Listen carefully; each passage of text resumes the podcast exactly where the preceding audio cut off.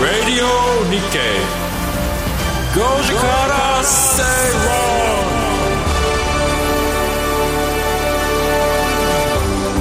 こんにちは松園克樹ですこんにちは、アシスタントの八木ひとみです。そして火曜日のパートナーは、キャインの天野博之さんです。キャイン浜野ひろゆきです。よろしくお願いしおます。願いします。いえーやいつもねこの番組あれ事前にこうねあー松園さんとか最近のこの世の中近い未来のことはどうなるかとかそういうのを全部聞くじゃないですか。はい。その話が盛り上がってね若干疲れちゃい ます。オンエア始まる前にね。アイドそう。かかりすぎちゃって。話す内容と関係ない話してます、 そうそうなんですよ。実は今日はあんまりね、打ち合わせっていうものが そでうきてないっていう。すごいですよ EV のね話してましたからね。そうですね。でも今日その内容、ちょっと関係あるんちょでっすけとど。ちょっとね、はい車みんなあそう大で好すき、ね車の話についてこの後、テクノロジーのコーナーでは伺ってまいります、うんそしてグローバルマーケットトピックのコーナーでは、えージャクソンホール会議も通過しまして、今週はアメリカの雇用雇統用統計計ありますよね、そのあたりの話日です経も3万2000円ぐらい戻りましたよね。そうですね、あの週明け上昇して、今日ちょっと伸び悩んだ部分もあったんですけれども、まあ、プラスで終えてるということで、今日の終値3万ずっとこの感じなんだよな2226手円探りなんですよね今手探りの状況です、そのあたりもじっくりとこの後お話伺ってまいりますさらに番組後半ではゲストをお招きしております、えーこの後も皆さんからのメッセージ募集していますツイッターハッシュタグご時世でつぶやいてくださいハッシュタグアルファベットご時世で、えー皆さんからのメッセージをお待ちしています今日も盛りだくさんの内容でお届けしていきますそれではお話進めてまいりましょうこの番組はココザスの提供でお送りします論5時から正論ラジオ日経5時から正論をお送りしています。この時間は今更聞けない IT テクノロジーやアプリのコーナーですが、今日取り上げる話題は、車の未来、ケースというキーワードを。ケースケースですはい。まずそもそもこのケースというのは何なんでしょうかですか、ケースはい。アタッシュケースのケースじゃないんですよこあれケースは造語なんですけど、うんそのコネクテッド、頭文うんコネクテッドっていうのと、オートノーマスのあとシェアサービス、でエレクトリックのこの頭文字を取ってケース、うんでこれダイムラーの会長が2016年に世界戦略ダイムラーの世界戦略としてこう発表した言葉なんですねこれからはケースを考えないと、未来は生き残れないっていうことになりますね、これでも2016年ってことは結構前から言われてる、うんもう結構前ですということですでよねこの辺の時代からだんだんだんだん考えられてたんですよね、それはもう読みとして全然どんどん当たってドンピシャもうな感じなんですか当たってますねドンピシャで来てますすごいねこの人はだからこの車が今、じゃあどうなってるかっていうどうなってる所有からシェアする時代っていうのはそうですよねだんだん感じてますよね、はいあの駐車場もねカーシェアの場所が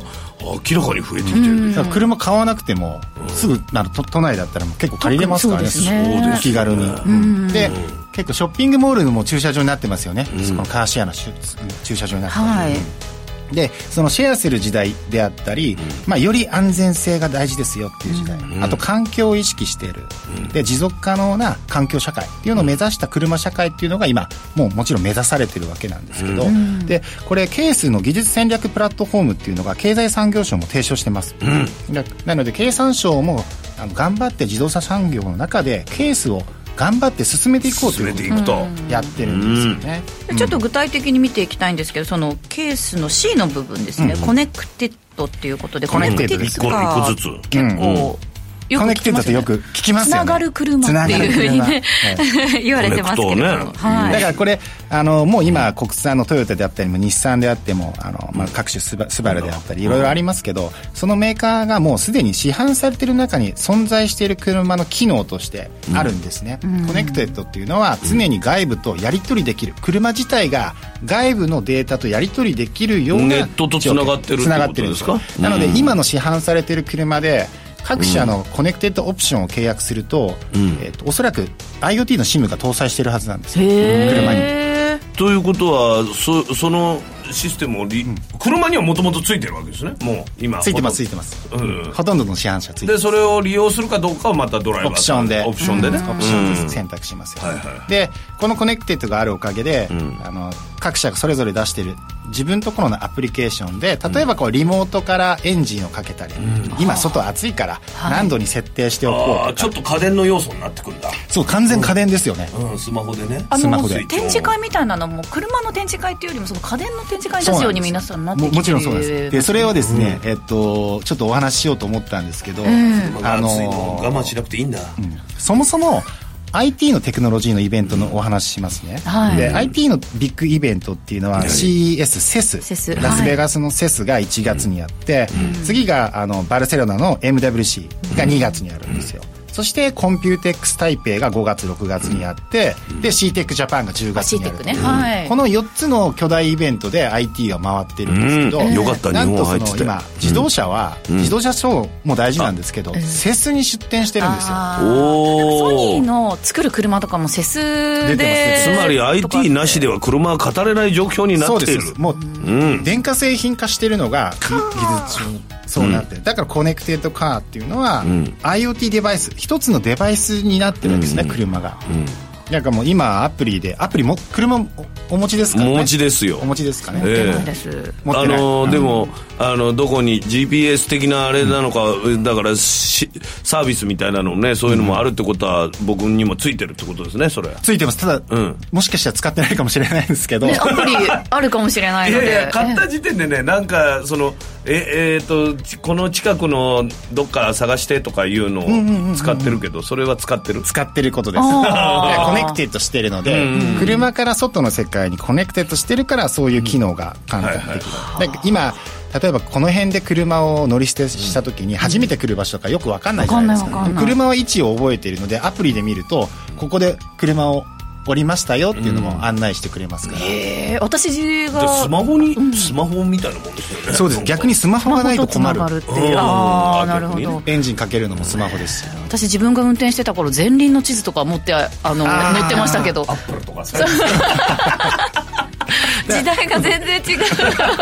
今車のこうカーナビゲーションもページがはいだんだんあのスマートデバイス化してますよね、うん昔はさどっかに出してさナビゲーションもまたあの、インストールしてこうやんなきゃいけないとうんそうかだったけど、ですよねもう勝手に自動的に変わってますアもんねップデートしていくアップデートしてますからうんアップデートねしてくれるまあ、前はディーラーに行ってアップデートとかしなきゃいけない、今今自動ですね、それがもうつながってるってことなんだ、それがコネクテッドでこれはもう今当たり前になっている今の市販車は当たり前にコネクテッドからですよっていうはいのが今の状況はいそして次がオートノーマスこれ自動運転を指すことああ自動運転自こ動れからもう自動運転になるよって2016年にもう会場行ってたそうですよね言ってましたよ自動運転にも段階があるんですよね、レベルがレベルが1から5まで存在しててレベル5になるともう完全自動運転なんですよもう寝てればいいっていう新宿って言ったらもう新宿新宿もしかしたら言わなくてもいいかもしれない えもうー、俺の気持ちが分か るの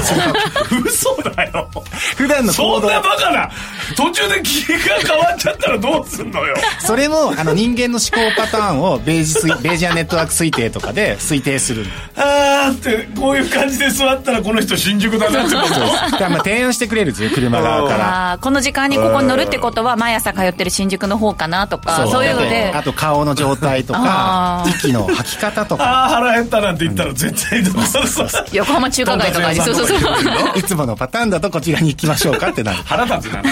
バレてる感じがでそのレベル5を目指して各社が今頑張ってる最中、レベル5を世の中は目指すんですかもちろんロレベル5ですよただレベル5を実現するには今度道路の問題法整備っていうのも大事ですよまあもちろんね、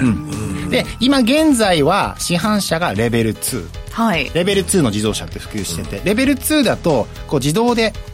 ブレーキがかかったり、なんか障害物が来ると自動でブレーキかかあるの、高速なんかも手離してもね勝手に運転してくれるっていあうと自動追尾こう前の車をずーっとついてきますよとか車線を維持しながら、あのーい維持て維持しますっていうのがあのレベル2の警自動察ブとレーキかは楽そうだねあの車を追えっつ って自動追つ 尾え縮ま縮まらなくないですかずっとだからサポカーって言われてるものもレベル2にあったりするんで、ええサポカー補助金とかもレベル2ですねなので多くの市販車っていうのは今レベル2が搭載されています、はいうんでレベル3になるとある、まあ、限定された条件において、あの全ての運転操作を AI システム側がやってくれますよ、これ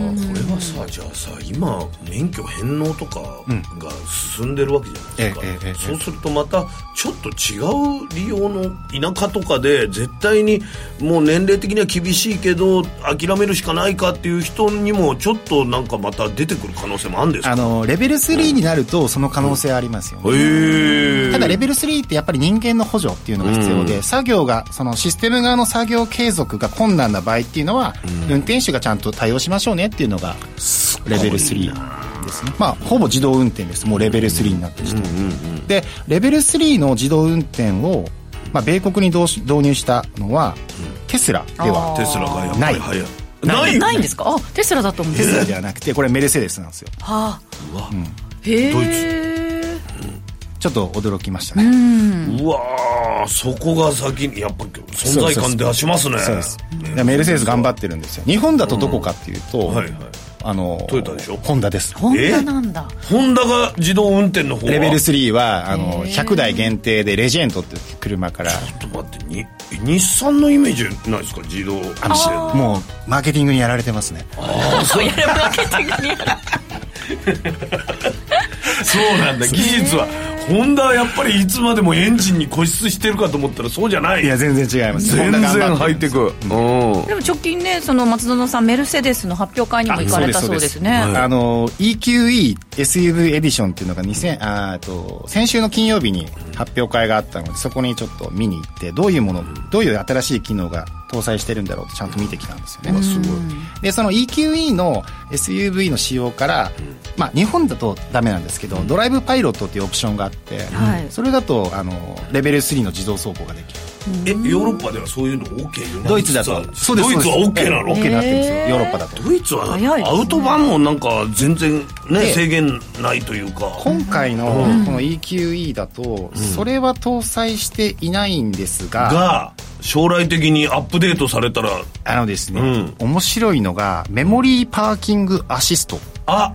これはじゃあ駐車場が楽になるやつそうです駐車位置を覚えて、えーそこまで自動的に移動して、あもっとすごい、えーリモートパーキングアシストって言ってこう、車外に出て縦列通車とか並列通車とかをやってくれるっていう。それすごい欲しいだ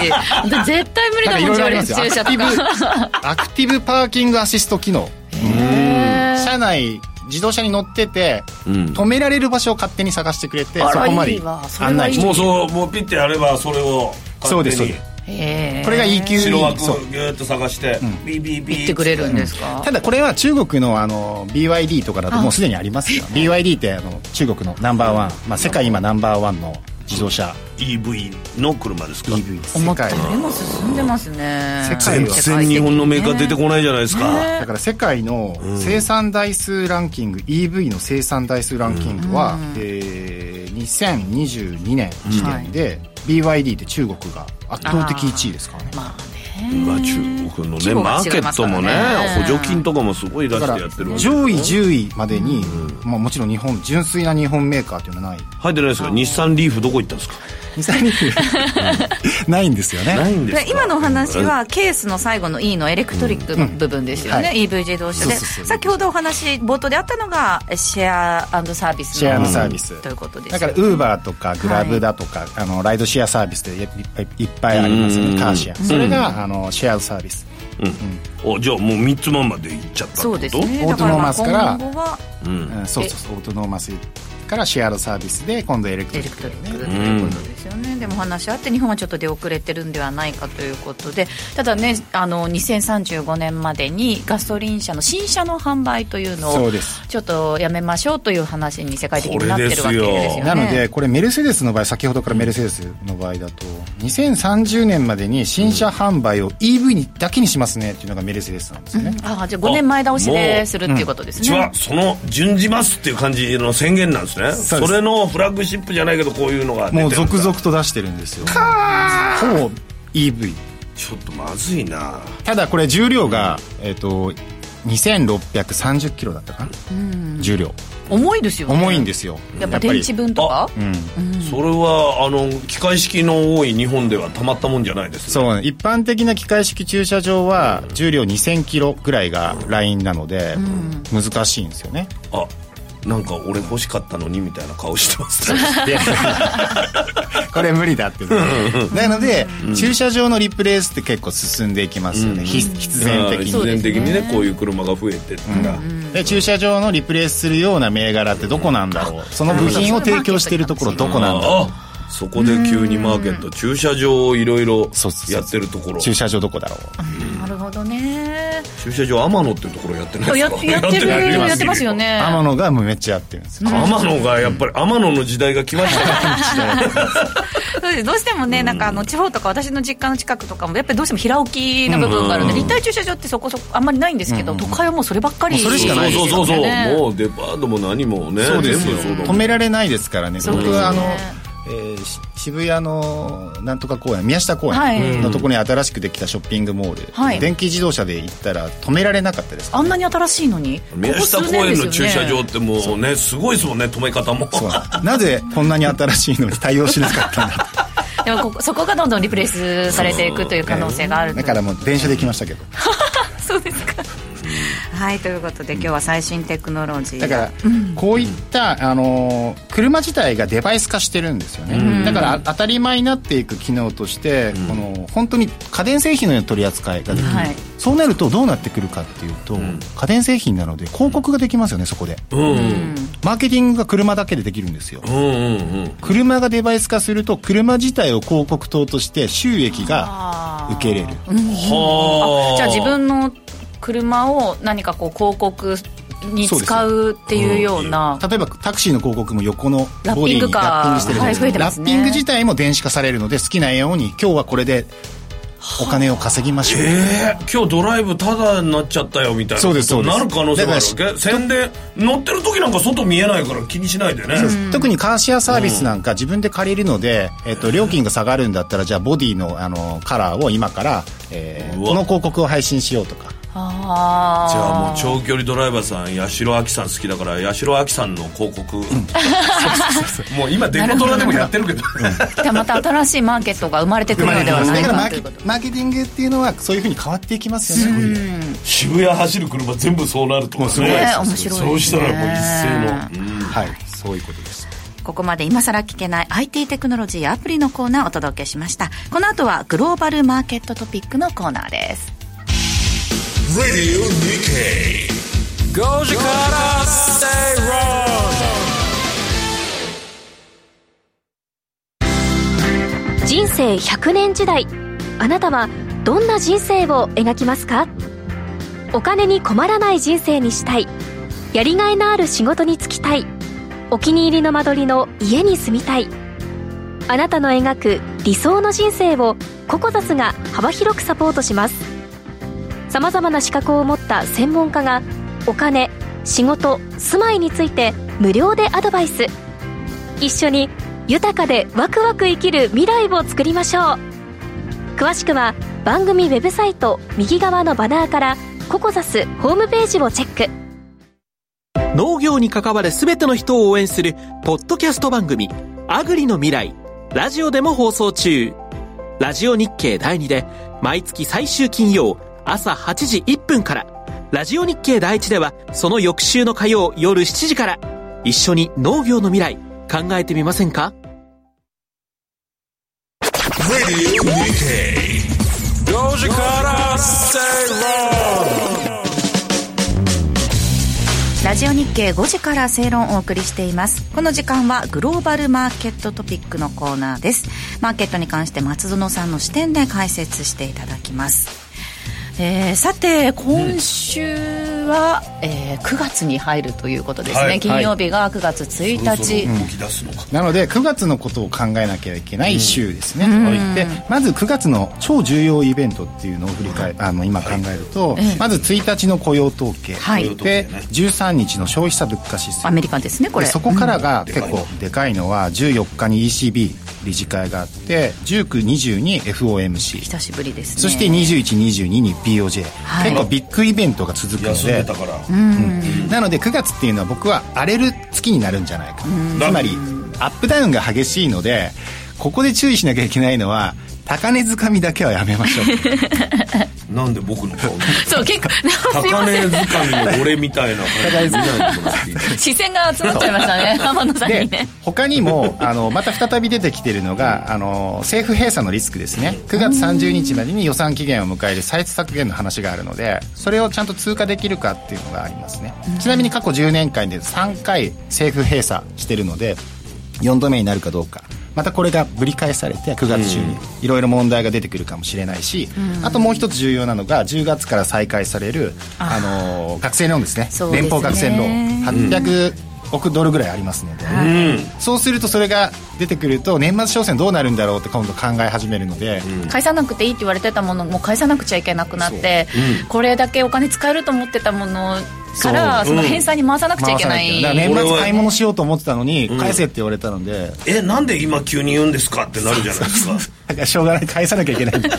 借りたものは返さなきゃいけないんでそうだってもうちょっと長く待ってくれるって言言っったのたにじゃんっていうそういう話ですそようね、いうこう重要なアクシデントになりそうなイベントがいっぱいあるので、アップダウンに注意するっていうのそうとすると景気ちょっと冷え込む可能性もなので、そういうことになる場合株でいうとどういうとこをトライしなきゃいけないかっていうと、まあ、景気敏感的な銘柄じゃなくてやっぱりディフェンシブ銘柄を先行していく、うんまあ、これはやっぱ基こ本う路線いう荒波に強いところをとりあえず避難所として大丈夫なやつインフラ大丈夫でしょってインフラなら大丈夫ね、そういう感じですねでどう、うん、それが9月なんですけど本日はジョルツの求人件数が発表されますで8月30日は ADP 雇用統計でそして9月1日の雇用統計を迎えるわけですけどそもそもあのジョルツ僕重要だと思ってます、ジョルツはでこれはなぜ重要だっていうと、はいちゃんと労働省がこれ発表してる指標なんですね、で信憑性が高いわけですそうなんです ね逆に ADP の雇用統計は ADP 社が発表しているものなので民間なんなんですねだからブレブレなので、あんまり気にしないです、あじゃああどとっちかというと、その雇用統計に関してはジョルツの方を参そう考ですにして見ていくってそうでいすうことまずジョルツを見て、ええージョルツジョルツの場合は調査対象1万6000事業者、でここを注目ですねでジョルツの予想特にその中でも平均賃金とかを注目しないといけないです、で予想値は950万人、で前回から、えーマイナス8万人程度になるんじゃないかとなってますね、でえーっと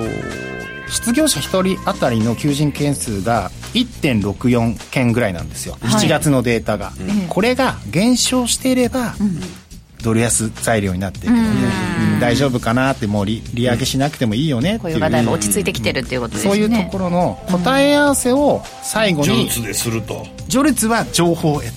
答え合わせを雇用統計の本番でやる、おーという重要な指標が来ます、はいはでい、えっとまたとあのドル円の話なんですけど、ええちょっとテクニカル的なお話をします、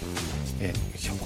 146円、えっと、足元70銭台まで円安に触れる場面がね昨日ぐらいですかねありましたけれどもそうですねはい、で基本方針としてやっぱり円安です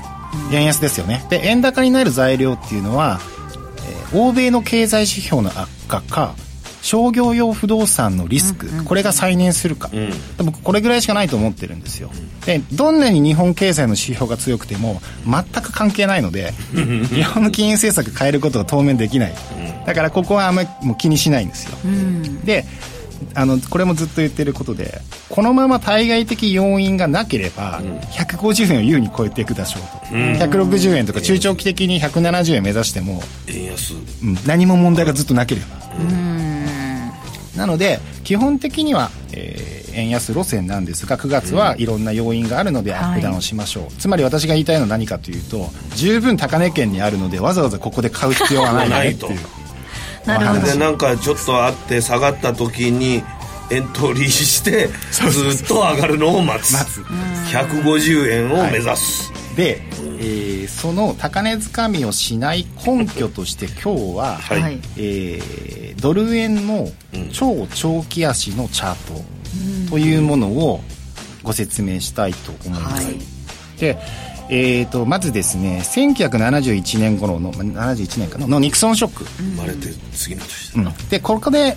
360円の固定相場制がこう73に変,、変動相場制になるわけですよねすごい時に生まれてるねでこの1970円の360円を起点としたエリオット波動っていう考え方で波動を考えていくと、松野さんエリオット波動までカバーしてるんですかすごいですねあ基本的には僕はエリオット波動とフィボナッチとあとはファンドメファンダメンタルですねエリオット波動って何ですかそこ話すとね結構長くなっちゃうんですけど長テクニくカなルるの でそこはやめましょう、はい大丈夫でその1900、えー、と例えば一波の終了を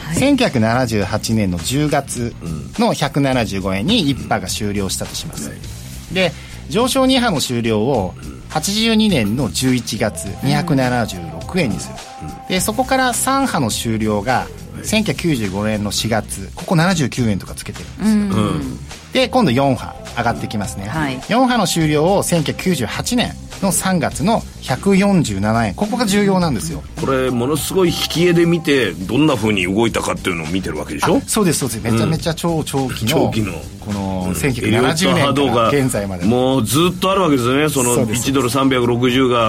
あの分かれてからうんそうですなので4波の終了が98年の147円になっているので、 147円はいで5波はどこに来るかっていうと、2011年の10月の75円になるんですよ、はいでこう考えた時に、今は2011年の10月からの ABC の修正波が来てるので、修正波がもし来てるとすると、そろそろこの円安が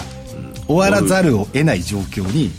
なっている、ええただしこの ABC の修正波がもっと上に抜けていくんだったらこれ修正波でもなくて新たなエリオットが発展してるってことになるので、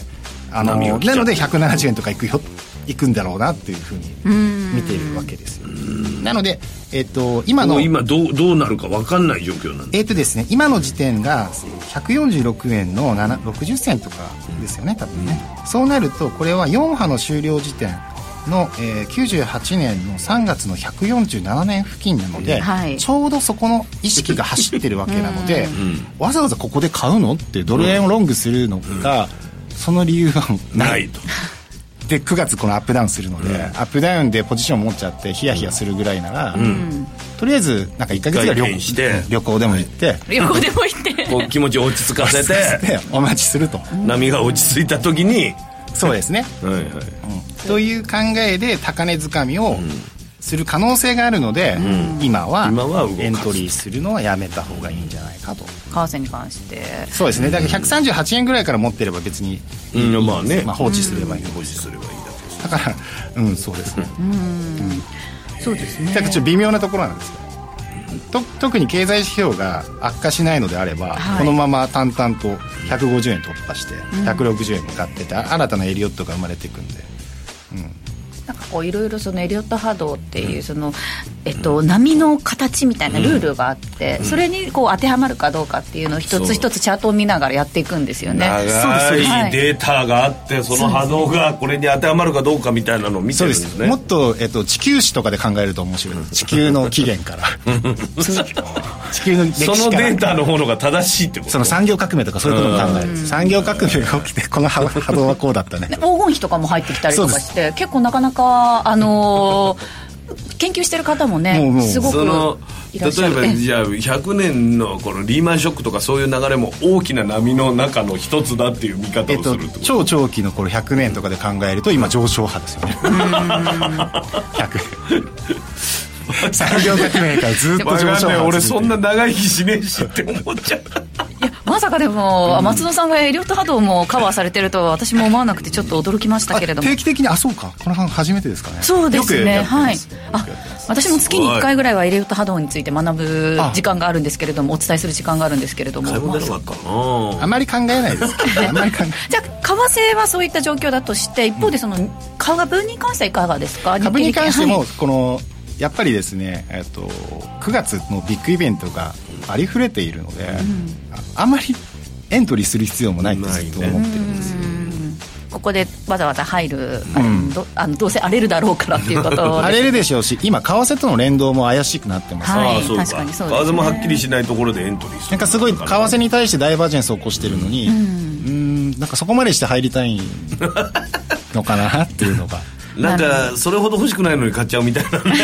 たまにいる じゃなそいうでですすかかって な、現場行ったらとオーストラリアのドルとか をあちょっとショートしてみるとあかやばいオーストラリアな今ちょっとバスケのことで頭いっぱいだからああそうですね今バスケワールドカップ、マズドロさんワールドカップですよ沖縄オーストラリアと今度やるんですよそうこの前日本今度勝っってたいんうか ですよ歴史松的野さなん一日勝本に住んでますよねいや見てなかったと分からなかったですエリオオーッスト・トラアリアドーより今バスケの方が今盛り上がってんですよあんまりツイッター X とかでエリオット・ハドー一番ならないでしょバスケ盛り上がってます今バスケバスケなるほすごいですどバスケ盛り上がってるんですよそうなんですよ日本が勝ったんあですじゃあよバスケットに関連する銘柄って何かあるん ですかアシックスとか何ですかあねのダッシュとかっスポーツメーカてーはアあシりッますクよねス出してるけどねダッシュナイキはもうもちろんそうですあねれ単純じゃないですかもうちょっとあの今聞かれたから言っただけそりゃ体を動かすような施設をえーやってるところとかそうですねなんかあるじゃないですかそういうのないんですか そういうのちょっ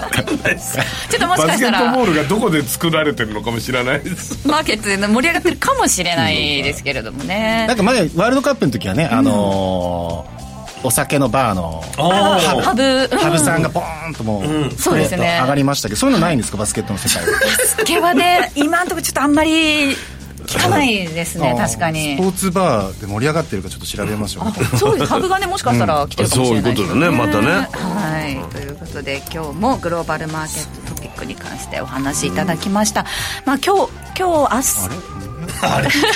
ジョルツが本日とあジョルいツうこ本と日ですでよすねねはいなので何時ぐらいなんですかえっ、と、えー6時半ぐらいですかね、そこでまたちょっと波がちょろっとそうあるかもしれなあいるとかもしいれうないことで注目です、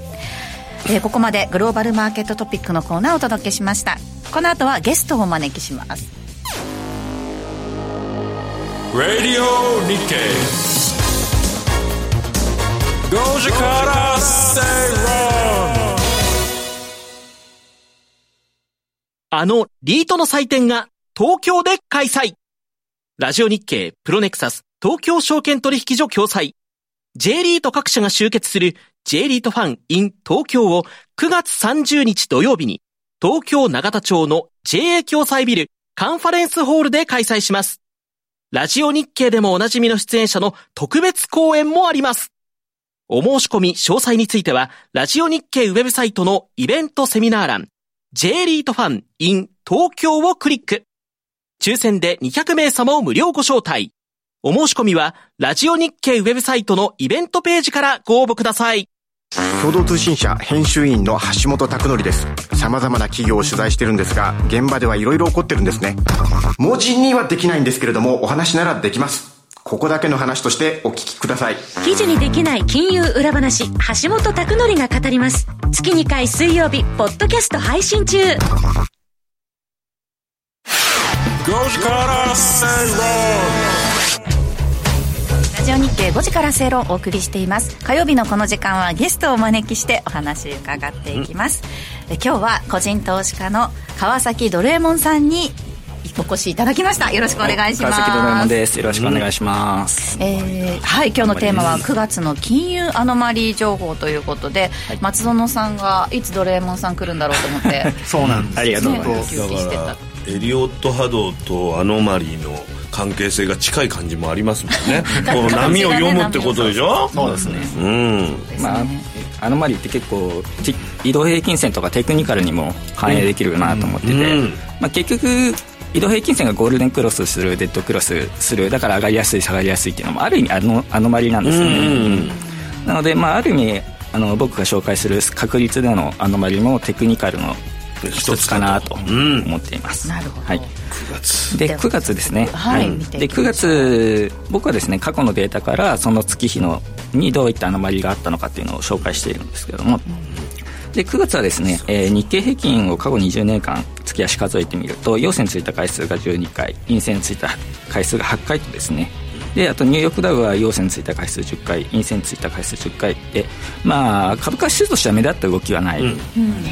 ですけども個別株ではですね、えーそれなりに傾向が出ている銘柄があるので、まあ、その紹介を米国株と日本株と為替と紹介していこうと思っじていゃあまますず。はアメリカ株の個別からですかね、見ていきましょう、はいで、えーアメリカ株で注目なのがデュークエナジーとマクドナルドとマクドナルドが入ってきましたたよいいですよね、皆さん大好きうんみんな大好 きおもちゃも集めててどういう感じですか、がありまして、えー、デュークエナジー株はですね9月の月足を過去20年間数えてみると陽線ついた回数が15回陰線ついた回数が5回とですね、えー、75%の確率でデュークエナジー株、えー、DUK ですね、は上昇、えー、陽線がついているので、えー、75%の確率で過去陽線がついていると。で、えー次マクドナルドですね、でマクドナルド株は、えー過去20年間中14回陽線ついていて、えー陰線ついた回数が6回ということで70%の確率で陽線がついていると休みで食べんのかなめちゃくちゃどうなんですかね僕も学よ校く調始べまたるんからでですけどすかねわかんない関係ないか調べた新んで学す期けど、ね、始まって、ええうんまあ数字としてはそういうのが出ているこれナイキも同じぐらいですか陽線14回そうですねナ陰イ線キ6回株も、ということえでー、はい、70%の確率でこれバスケット銘柄でしたねさっき天野さんが言いましたねえこれさらに上向くんじゃないですかワールドカップがあったりアメリカは今今勝ってますからで11月はナイキはさらに陽線回数80%を超えてますからね、あ11月いでやすもうね後半すごいよナイキナイキ年末9月から、まあ、年末にかけて上がっていきやすいかもしれないです、ね、年末商戦的な部分も7割的に 9は月そうね9月からはナイキを買え年末商戦あるかもしれないですねそうですね一方で下げてるところも陰線も目立つところもあるということですそうねですね、はいえーで注意が必要なのが、えースポットフィジカルゴールドトラストっていう、えーコードが PHYS ですね、っていう株があるんですけどもこれ金取引の会社ですね、金はい、で、えー過去13年間中11回がぎ陰線下落しているということで84%の確率で、えー下落していると、急に9月だけ下がってるそうなんですよね、まあそれまで五分な感じだね取引メーカーなんであれですけど、まあ、今金も、ね、1万円超えて話題にいやなっーて日本もますそうですよね金の金話さっきしてたんですよずっとしてま買しっとたきねゃよまかあった何にもねやらなくて金だけ買っとけばよかったって話になっちゃそううけどね結論そういう話で終わりましたねそうを言うわけにもいかないですけどね元も子もないみたいなとこありますけどこの会社だと、まあ、下落く来月は下落なので、まあ、そちょっと注意が必要かもしれないですね、というところだと思いますで、えー僕はですね、えー月足とかじゃなくて日足例えば今日8月29日ですので、はいえー各銘柄のですね8月29日の日足を過去20年間数えたりいやししてるんですけども先ほどマクドナルド株が上昇しやすいと紹介しましたが、より細かいですね冷やしのデータで見ると、はい9月5日から18日にかけてが、まあえー9月の第2週目から3週目にかけてですねが、えー、陽線ついた確率が過去20年間で64%から82%の間になっていまあしすてごいまあなんだ9あの月開けたらなんかた月見バーガーかなあるんですかねアメリカにあはるんですアメリカないねまあ、数字としては、えー9月2週目から3週目にかけてマクドナルド株は上昇しやすいですよということが傾向で分かります、はい、食欲の秋で先ほど紹介したあの金取引のゴールドトラストっていう会社なんですけども、同じく2週目から3週目にかけて、えー4日から15日にかけて下落しやすい傾向が細かい日々日足でも出てますので、まあ、この辺り下落していきやすいのかなということが分かるかと思いますでは続いて日本株の方も見ていきましょうか、で、えー日本株ですね僕あの業種別のトップ、えー6銘柄をですね、えー36業種全部調べてるんですけども、えー9月11日9月の9月11日からの週9月3週目ですね、の週はですね保険業業種が、えー結構こう上昇しやすいアノマリがあるようでして、えー東京海上ホールディングス第一生命、えー M&SAD と、えー、損保ホールディングスの株がですね9月11日から13日までで、えー、76%から100%の確率で、えー過去20年間陽性がついていると。ということで特に東京海上日動、えー東京海上ホールディングスとか9月11日過去20年間を調べると100%、はい、 100%、 100%ついてへいえたりして、まあ、9月11日からの週は、まあ、保険業種の株が上がっていきやすいのかなと顔もすごいもんないうことがわかるかと思います。なるほど、でえーその他にもですね、はい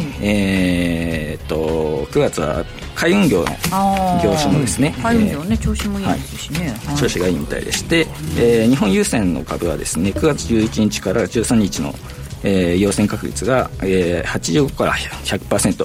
過去20年間要請ついたという、ここも100%炭はい焼き気合入ってんのかな、い、やみんなそうだよねでも、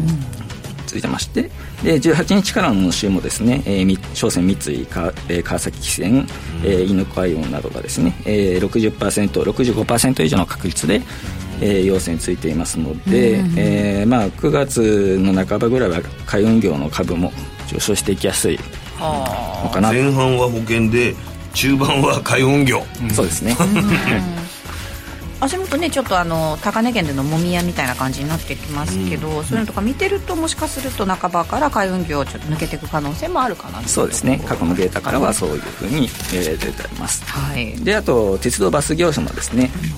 えー9月18日の週は、えー、69%60 あごめんなさい、えー JR 東海 JR 東日本が、えー、67%JR 西日本が65%、えー、阪急阪神が71%近鉄グループホールディングスが67%の確率で過去20年間、えー、9月18日の週は要請がついていたということで、まはあ、いこの週もですね、えー鉄道バスの業種は上がっていきやすいのかなとなるほどいうことが結構あれなんですねしっかり出てるというか業種アノマリーの、あのなんですかねしっかり、はあの業種で傾結構向が出てるのうんそうが、ですねはい9月はで他の月に比べてお多いような印象がありますねそうですね、えやえっぱりあの業種トップ6の、えー銘柄集めても結構ばらつきが特定の銘柄しあそうだけしか出ないみたいなうこともありますので、えーもそれに比べると、三つはい業種が出てる業種別では塊として出ているので、まあ、こういった見方もアノマリとしては面白いはあ、そうですよね、なんかこうやって情報を聞いていても結局そのアノマリーの答え合わせだけして、ああ本当だって言って終わってしまいそうな感じがするので、そうですよね皆ださかんもらもう9月始まるわけだから、ええそうですねねもう保険業行っとけばいいんだ なあ個人のねこのあの判判断で断にお任せいたしますよ、はい、僕はまあこのデータ使って1週間ごとに銘柄変えていくみたいなことをしているうわーさらになるほはどいなるほど、ぜさあひそ参考にししてあげてこてこまで日本株だったということなんですが、はい続いて為替ですね、はい先ほど松園さんからもお話こあこりでまししょた松園さんが一はい番気になる、はい、で為替ですね、今日ですね、8月29日、実はですね円安のアノマリが過去のデータから分かってまして、焼肉の日えー確かに、はい、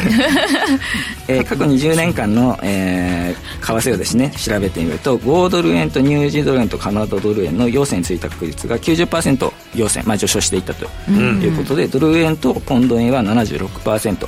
で要請がついていますので、まあ、上昇しやすい円安になっていきやすいっていうのが今日え今日答え合わせできるじゃないですか、はいこれ、、で少しだけ今円安にちょっと動いてきつつあるので、まあ、あの周り通りにこのままいけば、うんまあ、落ち着くんじゃないかと、夕方はい、落ち着いてくれればいいかなと思います、はいで逆に明日ですね、えー8月30日なんですけども、えー、5ドル高とあごめんなさい、えードル高と5ドル安の、えー傾向がありまして、二つ狙えるぞはいえー、5ドルドルの要線についた確率が14%しかない、まあ、なので、えー、陰線がつきやすいつきやすいつきやすいということで、ということは日本が勝つかもしれないなオーストラ リアそれでテンション下がって そういう考え方もあるかもしれないです。えであとはポンドドルニュージードルは19%しか要請がついておらずドルカナダは81%しかあ81%要請がついていますので、まあ明日はドル高になりやすいアノマリがこの傾向から出ていドるルえ高なるほどな。というこバとスケはねカナダダ強いですけどね、ドルの方が強いからねあ本当だねカナダ強いねごめんなさいバスケの話ばっかりで、いえいえはい、そして雇用統計に関しても資料持ってきていただきました、先ほどあの雇用統計のお話がありましたけども雇用統計も実はアノマリ傾向がありまして、えまあ、9月1日今週末金曜日に雇用統計発表されますけども、えー今回発表されるのが8月分ですねの、えー非農業分雇用者数が発表されるんですけども過去の8月分の、えーデータを調べてみるとですね、えー16回中11回が予想より悪い結果が出ているとでさらに来月になるん再来月ですかその来月になるんですけども、えー10月発表分、まあ、9月の、えー次の雇用統計も同じく悪い結果が出てあら90と悪いのではいそうよりえー過去14回中11回、えー悪い結果が出ているということあでれそうなると松園さんいやでも雇用統計ってやっぱりこう季節的な要因っていうのはシーズナリティ反映されてくるんでこのアノマリー結構あれじゃないですか当たるんじゃないですか当たると思いますねやっぱそういう、ね、雇用統計とかは結構季節性、まあ、ありますし、ええそういったところを反映してということで、まあ、ただあの雇用統計悪い結果だからって、じゃあドル安にそうなんですよ、まあ結局そうどいうっちなんですよね、それそれがが難しいところがあるんですしよっねかりひね、合致してくれりゃいいけどそういうこマーケッとでトもないのん受けだ止め方もんねがどう出るかっていうのがいねやこれ毎月雇用統計のアノマリー出してほしいですあの結構予測値予想値っていう個人的な仕様にならないですか12ヶ月全部出してるんですけど、まあ、あの顕著に出てるのが8月9月そこはもうちょああだからこっこすごいですね、8月9月ともうかちょっとあ関と係はをね GDP とかも実はそういうのがあったりしますけどえーそうかじゃあもう発表前になんとなくドルエモンさんは多分こっちかななそうでんすそうてです思いながら見るんだはいそうするとただまあーっつって方向性が出る月とそうでない月っていうのはやっぱりあるってことですよねあり雇用ますね統計に関しては8910はどうなんですか出やす比いって較こと的出やすい出でやすすいってことですねよってことですよまあねいいですねアノマリー指数やってもらいたいですねアノマリー信者がここに来月からもよろしくお願いしまよろすしくお願いします、はい、ということでいろいろお話しいただきましたが実際に投資をされる際の判断はご自身でしていただきますようお願いいたします、ここまで本日のゲストは個人投資家川崎ドレモンさんでしたありがとうございました、ありがとうございましたここでお知らせです。9月1日金曜日と9月2日土曜日に日本経済新聞社主催第18回日経 IR 個人投資家フェアが開催されます。上場企業と個人投資家の皆様との対話の場を創出する日本最大級の IR イベントです。今年もリアルとオンラインのハイブリッド開催。イベント会場など詳細と参加のご応募については、日経 IR 個人投資家フェアで検索、または、ラジオ日経トップページのイベントバナーからアクセスしてください。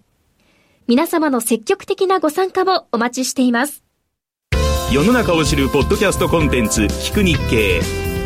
毎週平日の朝6時頃に日本経済新聞長官のトップ面などえりすぐりのニュースをお届けする有料音声コンテンツです初回購読から30日間無料詳しくは「聞く日経」で検索 Goji Kara Seiron. ラジオ日経5時から正論あっという間にエンディングが近づいてまいりましたはいえオーストラリアいつでしたっけオーストラリアえ試合今日じゃないの今日オーストラリア戦今日ですかね今日なんあごめんごめんちょっと怪しいちょっとええちゃんと調べてみんなはい、ちょっと調べてみますね。いやでも松尾さんバスケは意外とあまり見てないんですね。全く見てないですよあ、そうなんですね。なんでもうそもそもあのもう伝説的な勝利をボールが痛そうなもうボボールが痛そう。ボールが痛そう。感じそんな感情移入して見てる人